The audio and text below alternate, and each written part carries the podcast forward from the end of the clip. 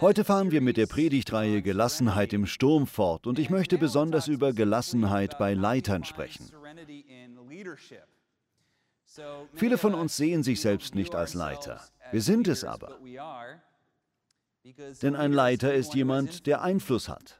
Wann immer wir jemanden mit unseren Ideen beeinflussen, wann immer wir jemanden motivieren, in eine bestimmte Richtung zu gehen, wann immer wir jemanden einen Ratschlag erteilen und derjenige dem Rat folgt, leiten wir denjenigen. Leitung ist gleich Einfluss. Häufig finden wir uns in diesen Leitungsrollen wieder, sei es in der Kirche, dem Beruf, in der Kindererziehung, in der Ehe, ob Mann oder Frau. Manchmal leiten wir unsere Eltern, manchmal leiten wir unsere Feinde. Ganz gleich, wen wir durch unseren Einfluss leiten, ob unsere Kinder oder einen Freund oder eine Freundin, sind wir häufig von der Sorge getrieben, hey, derjenige trifft eine falsche Entscheidung. Der schlägt einen falschen Weg ein. Das versetzt uns stark in Angst und statt uns Gott zuzuwenden und darüber zu beten oder positiven Einfluss zu üben, verschärfen wir unsere Kontrolle über sie. Wir haben diesen Drang, andere kontrollieren zu wollen. Das wollen wir heute ansprechen. Ich bin überzeugt, am effektivsten beeinflussen wir Menschen nicht, indem wir sie kontrollieren, sondern indem wir mit gutem Beispiel vorangehen und indem wir für sie beten und glauben, dass der Heilige Geist die Lücken füllt. Ich weiß nicht, wie Sie das empfinden, aber ich glaube, dass der Heilige Geist ein besserer Leiter ist als ich. Was meinen Sie? Amen. Nie werde ich vergessen, wie es war, als wir eine Kirchengemeinde in Orange leiteten. Wir verwandelten eine Disco in eine Kirche, indem wir Stühle aufstellten. Direkt unter uns befand sich eine Bar. Teilweise ging es da unten schon am Sonntagmorgen richtig ab und man konnte hören, wie unter uns die Gläser klirrten und getrunken und Musik gemacht wurde. Aber eigentlich war das ein großartiges Umfeld. Ich weiß noch, wie unsere Gemeinde zu wachsen begann. Einen wichtigen Beitrag dazu leistete ein Mann namens Dallas Willard. Er war ein Freund und Mentor und meines Erachtens einer der wichtigsten christlichen Autoren des 20. Jahrhunderts. Er kam und sprach in unserer Gemeinde. Ich glaube, ein Grund, warum er so einen starken Einfluss auf so viele Menschen hatte, war nicht nur seine Schriftstellerei, sondern sein Verhalten. Das machte ihn so anziehend. Ein Beispiel. Als er in unserer Gemeinde predigte, interviewten wir ihn auch. Der Boden der Halle war aus Holz und da standen Schilder, die wir aus Sperrholz gemacht hatten. Während des Interviews gab es einen Windzug. Das kann man im Video immer noch sehen. Und eins der Schilder fiel um. Es prallte so hart auf dem Holz auf, dass es sich wie ein Pistolenschuss anhörte und die ganze Gemeinde erschrak. Wow! Leute sprangen sogar auf. Sie schauten sich um, was los war. Und in dem Video kann man sehen, wie wir drei Pastoren, die Dallas interviewten, erschrocken aus unseren Stühlen emporschossen. Aber er, Mann, er war wie Yoda. Zuckte nicht mal mit der Wimper. Er blieb total entspannt. Und das lag nicht an einem Gehörproblem. Seine Ohren funktionierten gut.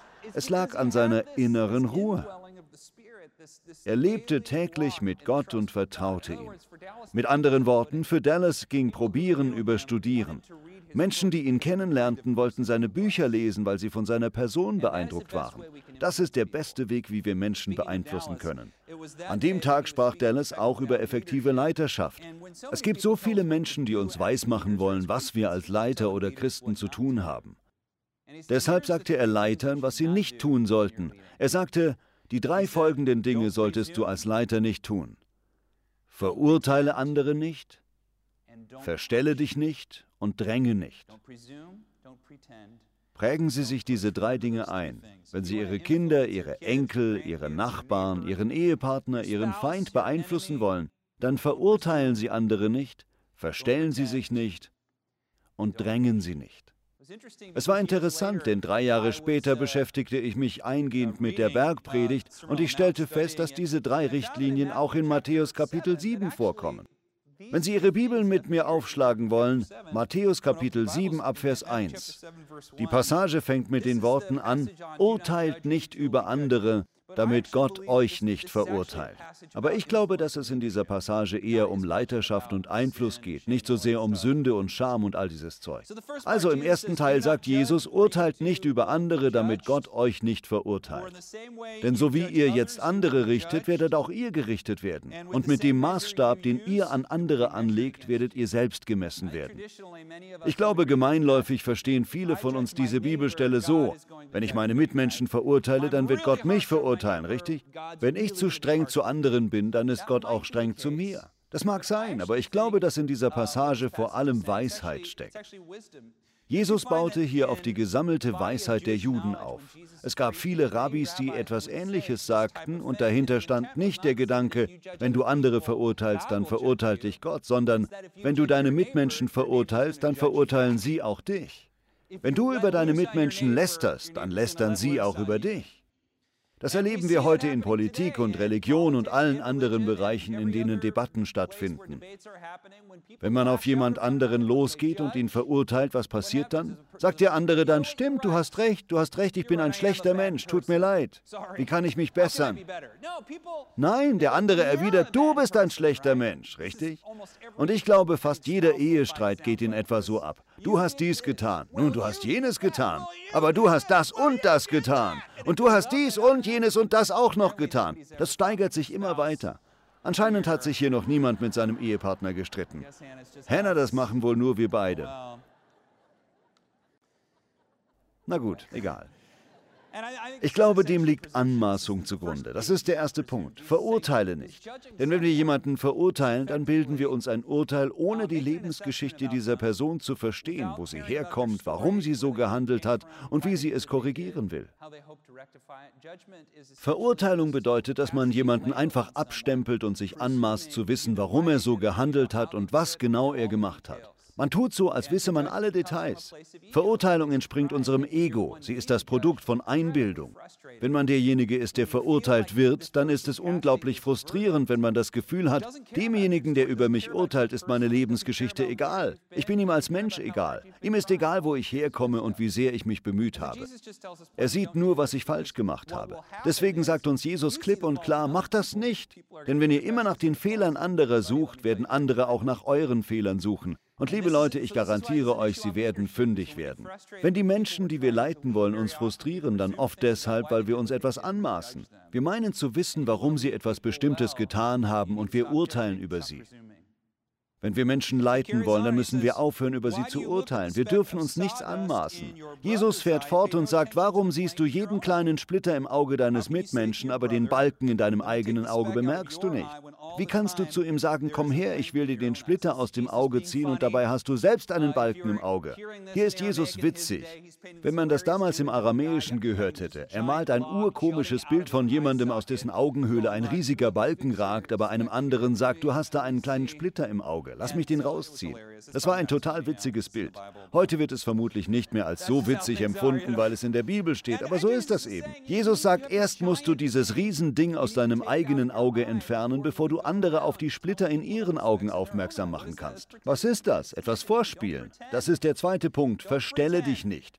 Wir sollten nicht vorspielen, dass wir perfekt sind. Wir sollten nicht vorspielen, dass wir alles im Griff haben. Wer hingegen den Balken aus dem eigenen Auge genommen hat, der sagt Dinge wie, auch ich habe schon Dinge in meinem Auge gehabt. Ich weiß, wie das ist. Vielleicht findest du den Splitter in deinem Auge schlimm. Ich hatte einen riesigen Balken, der aus meiner Augenhöhle ragte. Der hat mich fast umgebracht. Also spielen Sie nichts vor. In Ordnung? Seien Sie kein Heuchler. Warum? Warum sollen wir keine Heuchler sein? Damit wir klar sehen können, um auch den Splitter aus dem Auge unseres Mitmenschen ziehen zu können. Das Ziel des Ganzen ist also, dass wir leiten können, dass wir den Mund aufmachen können, dass wir Menschen beeinflussen können. Deshalb Jesus sagt nicht nur sei kein Heuchler, sondern sei kein Heuchler, damit deine Worte aus Demut entspringen. Dann sind sie glaubhaft. Ich halte mich selbst nicht für einen so starken Heuchler. Oder Hannah, was meinst du? Ich bin mir nicht ganz sicher. Sie stimmt zu. Ich neige eigentlich nicht dazu, mir etwas anzumaßen und etwas vorzuspielen. Es ist der dritte Punkt. Dränge nicht, mit dem tue ich mich schwer. Wenn ich meine, dass ich bei etwas Recht habe und ich jemanden mag, dann empfinde ich, je mehr ich dich liebe, desto mehr muss ich dich drängen. So bin ich veranlagt. Ich sage im Grunde, du verstehst das nicht, das wird dir helfen. Warum hörst du nicht auf mich? Warum tust du nicht, was ich dir sage? Nein! Vielleicht sind sie anders veranlagt, aber so bin ich oft. Jesus sagt weiter, werft, was heilig ist, nicht den Hunden hin. Und werft eure Perlen nicht vor die Säue, sie werden die Perlen nur zertreten. Werft eure Perlen nicht vor die Säue, sie werden die Perlen nur zertreten. Falls Sie Teenager haben, die sich manchmal wie die Säue benehmen, wissen Sie, was Jesus hier meint. Ich habe zwar noch keine Teenager, aber ich war mal einer. Ich war wie so eine Sau. Ich sträubte mich. Nein, Mama. Darum geht es. Zunächst einmal die Perle. Die Perle, von der Jesus hier spricht, versinnbildlicht das Reich Gottes. Diese Symbolik zieht sich durch das Alte und Neue Testament. So bestehen die Tore in Offenbarung 21, 21 beispielsweise aus großen Perlen. Gewöhnlich halten Menschen das für die Himmelstore, aber eigentlich geht es in Offenbarung 21, 21 nicht um den Himmel, sondern um das Reich Gottes. Die Stadt ist ein anderes Bild für die Braut Christi, die weltweite christliche Gemeinde. Wir werden Teil dieser neuen Stadt, dieser Braut, indem wir durch die Perlentore einziehen. Die Perle ist ein Sinnbild für das Reich Gottes, für die Herrschaft Gottes. Anders gesagt, wir werden ein Teil dieser Gemeinschaft, indem wir zu Schülern von Jesus werden, indem wir Gott gehorchen. Wir sehen wir also, dass es ein Sinnbild für das Reich Gottes ist. Eine weitere sehr bekannte Bibelstelle steht im Matthäusevangelium Kapitel 13. Dort erzählt Jesus ein Gleichnis von einem Mann, der eine unglaublich wertvolle Perle sah und daraufhin all seinen Besitz verkaufte, um diese eine Perle erwerben zu können. Da haben wir es. Jesus sagte, so ist das Reich Gottes. So ist es, das Reich Gottes zu erlangen. Wenn Jesus dann davon spricht, dass wir unsere Perlen nicht den Säuen vorwerfen sollen, dann meint er damit unseren Glauben, unsere Weisheit, unsere Gottesbeziehung. Übrigens, für das Publikum von Jesus war das total einleuchtend. Bei uns haben Perlen nicht mehr den gleichen legendären Stellenwert wie in den Tagen von Jesus. Das Aufregendste an der Geschichte von Perlen ist, dass das lateinische Wort für Perle, und das stimmt wirklich, Margarita war. Eine Margarita war eine Perle und wer Margaritas verkaufte, war kein Barkeeper, sondern ein Margaritari. Margaritari. Genauer gesagt hießen alle Juwelenhändler Margaritari. Margaritari. Wenn man es einmal so ausgesprochen hat, muss man es immer so sagen. Der Grund, warum Juwelenhändler alle Margaritari hießen, war, wer Perlen verkaufte, der hatte auch genug Geld, um Gold und Diamanten und dergleichen zu verkaufen. Eine Perle war viel mehr wert als Diamanten oder Gold oder sonst irgendetwas. Die meisten Menschen bekamen in ihrem ganzen Leben nie eine Perle zu Gesicht. Um ein Beispiel zu nennen, wie wertvoll Perlen im römischen Reich des ersten Jahrhunderts waren, es gab einen berühmten römischen General, der einen gesamten Feldzug mit nur einem einzigen Perlenohrring seiner Mutter finanzierte. Ziemlich wertvoll, oder? Heute wäre dieser Ohrring vielleicht Milliarden Dollar wert. Eine weitere sehr berühmte Geschichte gibt es über Kleopatra, als sie Gastgeberin für Marcus Antonius war. Sie wollte ihn mit dem Reichtum und Glanz von Ägypten beeindrucken und sagte, ich will das kostspieligste Festmahl geben, das es je gegeben hat. Daraufhin nahm sie eine Perle, löste sie in Essig auf und trank sie. Jahrhundertelang waren Menschen von dieser Geschichte wie besessen. Man stelle sich das vor. Kleopatra hatte so viel Reichtum, dass sie eine Perle trinken konnte. Menschen konnten das nicht fassen, so sehr waren sie davon beeindruckt. Es gibt ein berühmtes Gemälde von Tiepolo. Es gibt viele Gemälde über diese Geschichte, weil sie so romantisch ist. Aber das hier ist besonders berühmt. Wenn man mal näher heranzoomt und sich Kleopatras Hand hier anschaut, ich weiß, diese Kleopatra sieht aus wie eine blasse englische Frau, nicht wie eine Ägypterin. Eigentlich war Kleopatra auch keine Ägypterin, sondern Griechin. Aber ich schweife vom Thema ab. Hier ist sie und man kann sehen, wie sie eine Perle in der Hand hält. Das ganze Gemälde dreht sich um diese eine Perle. Das Ganze soll zum Ausdruck bringen, wie erstaunlich reich sie war. Sie konnte einfach so eine Perle vernaschen.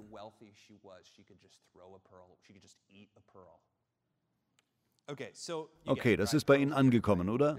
Perlen waren sehr wertvoll. Sie waren unglaublich wertvoll. Nun sagt Jesus, das Reich Gottes, die gute Nachricht, die Beziehung zu mir, das ist so wie eine wertvolle Perle in der Hand zu halten.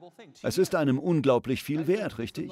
Es ist das Wertvollste überhaupt. Es ist etwas, wofür man in den Tod gehen würde. Ein weiterer interessanter Punkt bei Perlen ist, dass sie durch Kampf und Leid entstehen.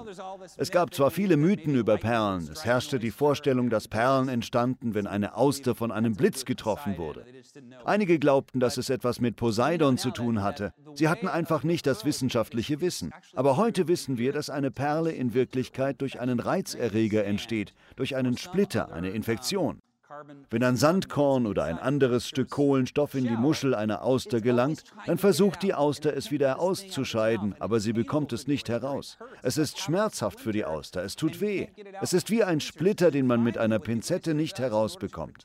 Was die Auster dann schließlich tut, um sich vor dem Reizerreger zu schützen, ist, dass sie mit der Zeit ein Granulat um den Erreger herum aufbaut. Im Laufe der Zeit formt sich durch das Leiden also dieser unglaubliche Schatz. Ich glaube, dass es uns mit unserer gesammelten Weisheit, mit unserem Wissen und unserer Gottesbeziehung ähnlicher geht.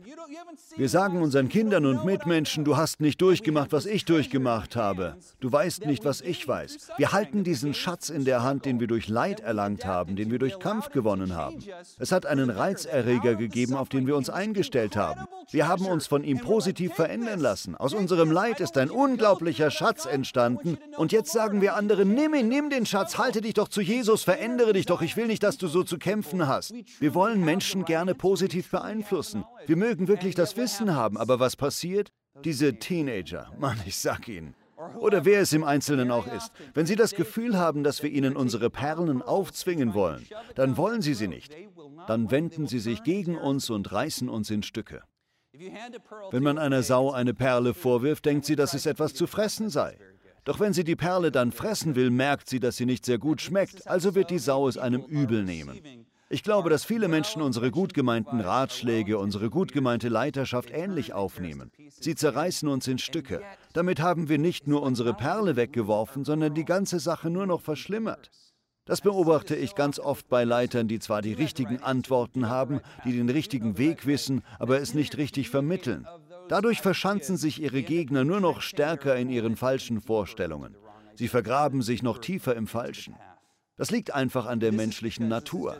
Menschen flippen aus, wenn sie befürchten, dass man sie kontrollieren will. Der Ehepartner flippt aus, wenn er oder sie findet, dass man ihn oder sie kontrolliert. Die eigenen Kinder flippen aus, besonders als Teenager oder Erwachsene. Ich habe schon so viele Familien gekannt, die zwar tolle Eltern und tolle Kinder hatten, aber die Eltern und die Kinder konnten sich nicht auf die neue Situation einstellen, dass die Kinder keine Kinder mehr sind, sondern erwachsen sind. Die Eltern haben zwar die richtigen Antworten und den besten Rat, aber die Kinder können ihn nicht annehmen, weil sie jetzt in ihren 20ern oder 30ern oder 40ern sind und das Gefühl haben, dass sie kontrolliert werden. Sie fühlen sich erstickt. Das entsteht oft durch übertriebene Mutterliebe. Richtig?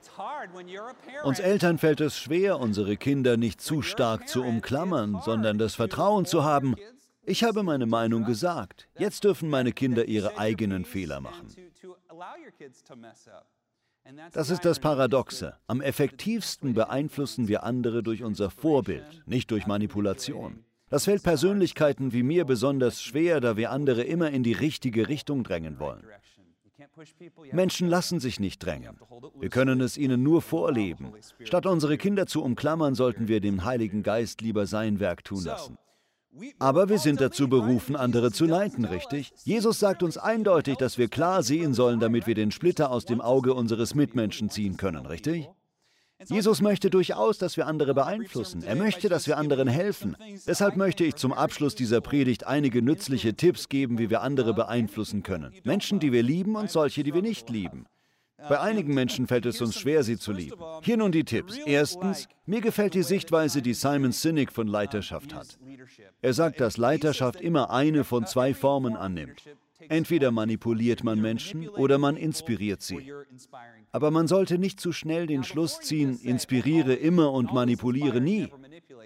Er sagt, dass Manipulieren zwar sehr negativ und abwertend klingt, aber manchmal müssen wir durchaus andere Menschen manipulieren.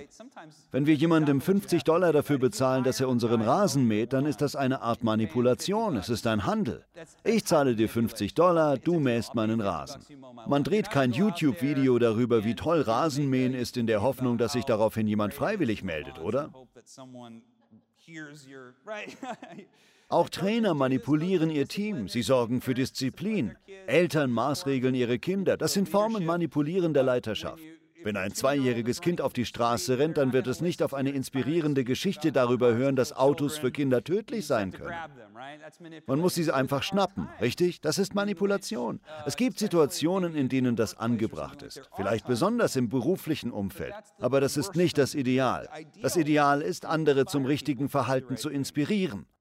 Das gilt für Freundschaft genauso wie für die Partnerschaft. Wenn es jemanden gibt, den Sie gerne zum Glauben führen wollen, vielleicht sogar Ihren Ehepartner, dann ist am wichtigsten, dass Sie Ihren Glauben selbst leben. Leben Sie ihn vor, ohne etwas vorzuspielen. Geben Sie Ihre Fehler und inneren Kämpfe ehrlich zu, aber sagen Sie auch ehrlich, wie wichtig Ihnen Ihre Gottesbeziehung ist oder was immer es ist, was Sie einem anderen vermitteln wollen. Zeigen Sie, wie stark sich diese Sache auf Ihr Leben auswirkt. Sorgen Sie dafür, dass das beim anderen ankommt. Probieren geht über Studieren. Das heißt nicht, dass Sie perfekt sein müssen, aber es heißt schon, dass der andere merkt, dass an Ihnen etwas anders ist. Der andere muss auf den Geschmack kommen.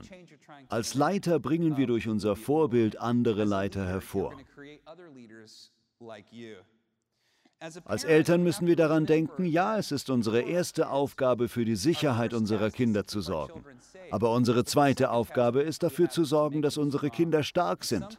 Teilweise sind diese beiden Aufgaben einander entgegengesetzt. Das gehört zu den schwersten Dingen für Eltern, ihre Kinder in ein Umfeld zu lassen, das nicht so sicher ist, wie sie gewöhnt sind, damit sie dadurch stärker werden können. Jeden Tag müssen wir uns als Eltern zügeln, damit wir unsere Kinder mit zunehmendem Alter immer mehr wagen lassen und sie dadurch stärker werden können. Mit anderen Worten, je älter sie werden, desto mehr Raum müssen wir ihnen geben. Wir müssen sie Fehler machen lassen und sie so viel wie möglich inspirieren. Wenn Sie Kinder haben, die noch unter 15 oder 14 sind, dann sollten Sie unbedingt darauf achten, dass sie gute Freunde haben. Ich glaube, dass zu viele Eltern nicht darauf achten, was für Freunde ihre Kinder haben. Das ist einer der besten Wege, wie man seinen Kindern helfen kann. Man kann eine positive Entwicklung fördern, indem man für ein positives Umfeld sorgt, wo sie von anderen Kindern umgeben sind, die sie ermutigen und nett sind. Darauf sollte man als Eltern achten. Es gibt also vieles, was wir tun können, um nahestehende Menschen zu inspirieren und ihnen zu helfen. Aber wie steht's mit Feinden? Wie steht's mit Menschen, die uns hassen? Wie steht's mit Menschen, die uns nicht mögen? Wie können wir sie positiv beeinflussen? Jesus lehrt uns in der Bergpredigt, dass wir unsere Feinde lieben sollen. Es ist interessant. Erlauben Sie mir mal einen Linken und Atheisten in einem Gottesdienst zu zitieren.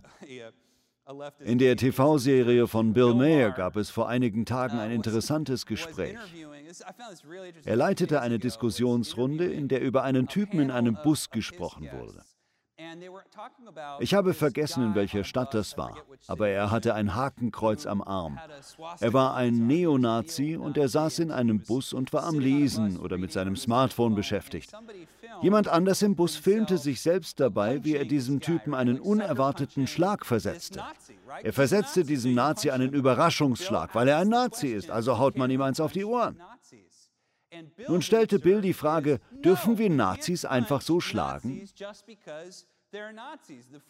Und Bills Antwort lautete, nein, wir dürfen Nazis nicht schlagen, nur weil sie Nazis sind. Die Meinungsfreiheit beschützt sie. Ja, Nazis sind in Amerika universell verhasst. Nazis sind böse und ihre Ideologie ist böse, aber wir dürfen sie trotzdem nicht einfach schlagen. Aber alle anderen in der dortigen Gesprächsrunde waren da anderer Meinung. Einer wollte Nazis direkt per Gesetz die Meinungsfreiheit absprechen. Ein anderer sagte, mein Opa hat die Nazis im Zweiten Weltkrieg doch nicht bekämpft, damit jemand heute im Bus ein Hakenkreuz tragen kann. Wenn ich einen Nazi sehe, verpasse ich ihm einen natürlich.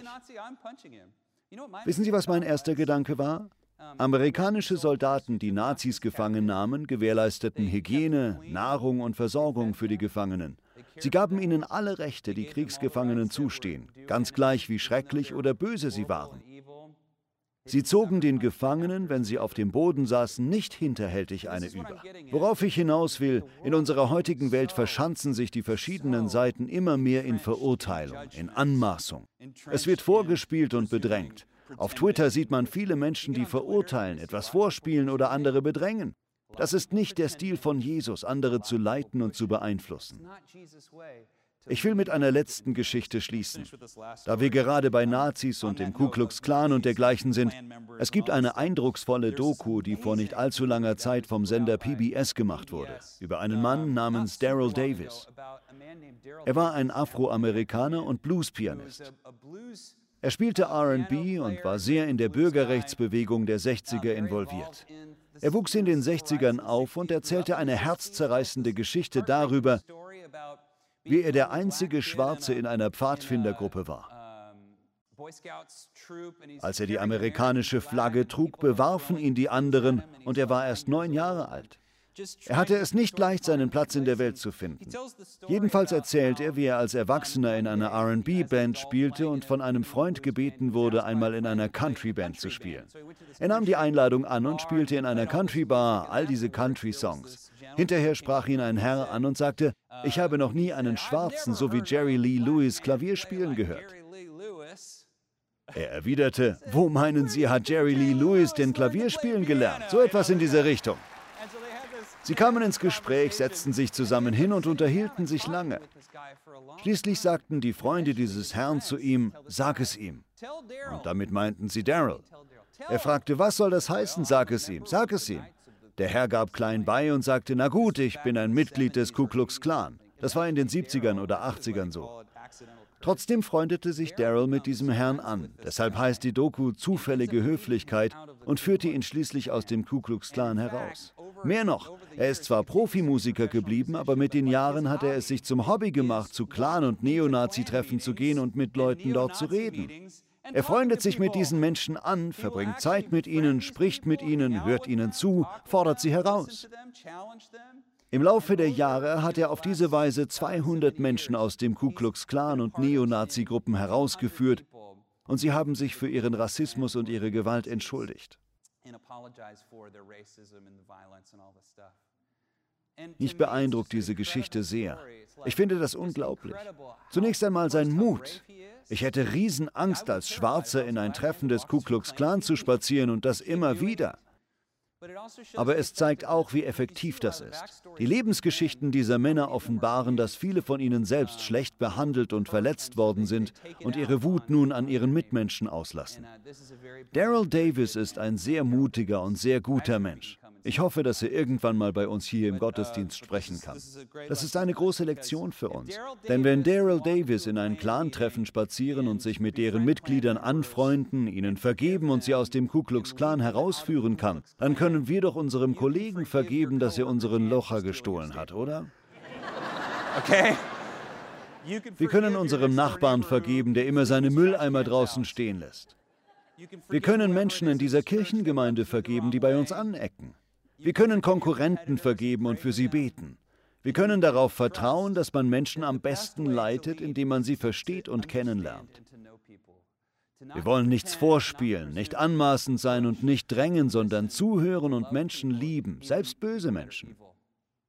Obwohl es immer Situationen geben wird, in denen wir Druck ausüben und eingreifen müssen, ist die grundsätzliche Einstellung eines Christen von Nachsicht, Vergebung und Zuhören geprägt.